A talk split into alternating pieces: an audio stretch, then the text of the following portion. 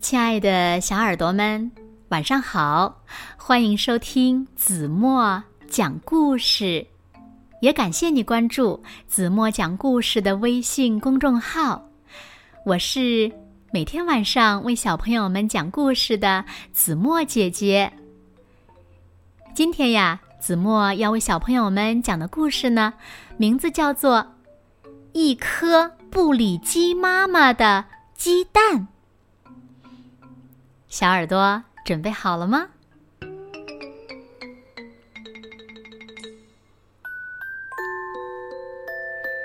有一只鸡蛋，刚刚落地呀，就觉得自己了不起。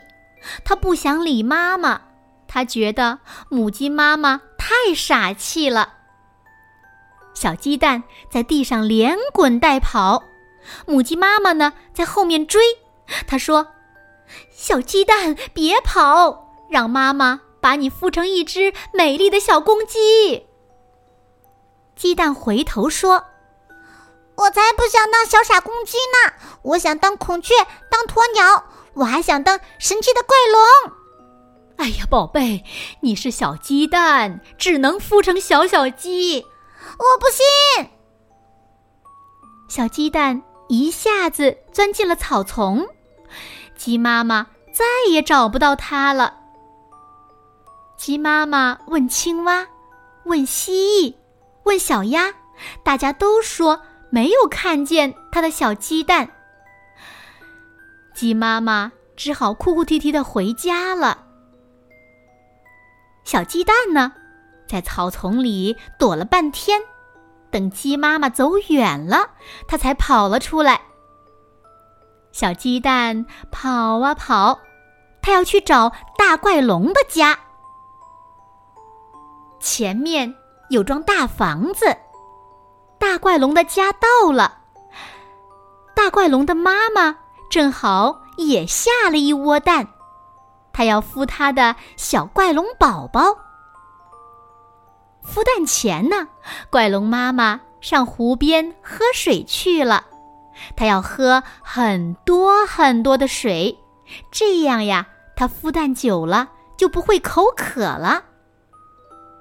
小鸡蛋趁着这个时候，赶快躲进这些大大的怪龙蛋中间。他心想：等会儿怪龙妈妈一孵，哈，就能把我孵成一只，嗯，一只小怪龙了。怪龙妈妈。回到家里，就蹲在怪龙蛋上了，专心的孵啊孵，孵啊孵，蛋一个个变得暖暖和和的。咔啦咔啦，一只只蛋开始破裂，一条条小怪龙出世了。最后，在一个小小的蛋里出来的。不是一只小怪龙，而是一只小小鸡。怪龙妈妈又惊奇又高兴，她一把抓住了小小鸡，把它关进了一个笼子里。怪龙妈妈说：“我要把这只小小鸡养大，把它做成一盘炒鸡丁，让我的小怪龙们吃了，增加点营养。”啊！多狠心的怪龙妈妈呀！小小鸡给吓坏了。夜晚到了，小怪龙们依偎在妈妈的身边，睡得很香甜。可是，装着小小鸡的笼子被放在了怪龙家的院子里。小小鸡。躲在笼子的角落里，四周黑黑的，风吹来冷冷的。小小鸡真害怕呀，它开始想念自己的妈妈了。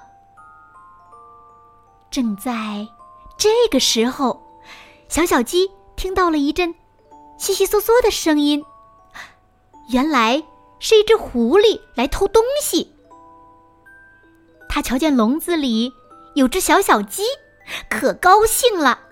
狐狸咬破笼子，把吓得直发抖的小鸡塞进了他的布口袋里。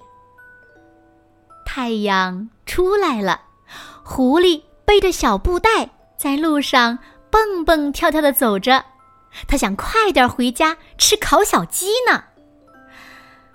可是，狐狸不知道，他的小布袋上有个小洞洞眼儿，小小鸡使劲的啄呀啄呀，它把小洞洞眼儿啄得越来越大，最后，小小鸡从洞眼里钻出来，一张翅膀就轻轻的跳落在地面上。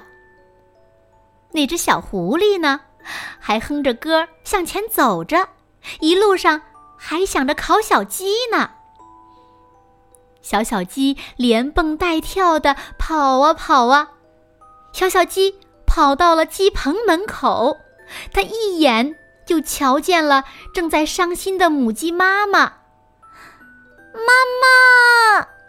小小鸡一下子扑进了鸡妈妈的怀里，把鸡妈妈吓了一跳。小小鸡说。妈妈，我就是你逃走的小鸡蛋呀！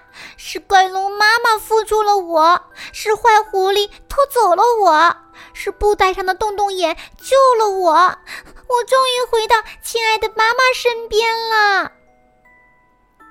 鸡妈妈一听，高兴极了，它张开翅膀，紧紧的搂住了自己的小鸡宝宝，说：“小小鸡呀，妈妈。”可想你了，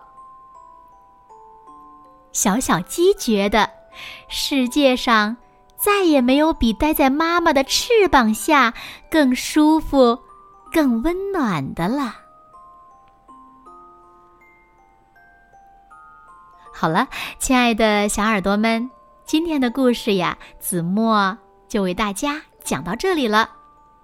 那小朋友们。小小鸡最后为什么又回到了鸡妈妈的身边呢？快快留言告诉子墨姐姐吧。好了，那今天就到这里了。明天晚上八点半，子墨依然会在这里用一个好听的故事等你回来哦。你一定会回来的，对吗？那如果小朋友们喜欢听子墨讲的故事，也不要忘了在文末点亮再看和赞，给子墨加油和鼓励哦。现在，睡觉时间到了，请小朋友们轻轻的闭上眼睛，一起进入甜蜜的梦乡啦。完喽。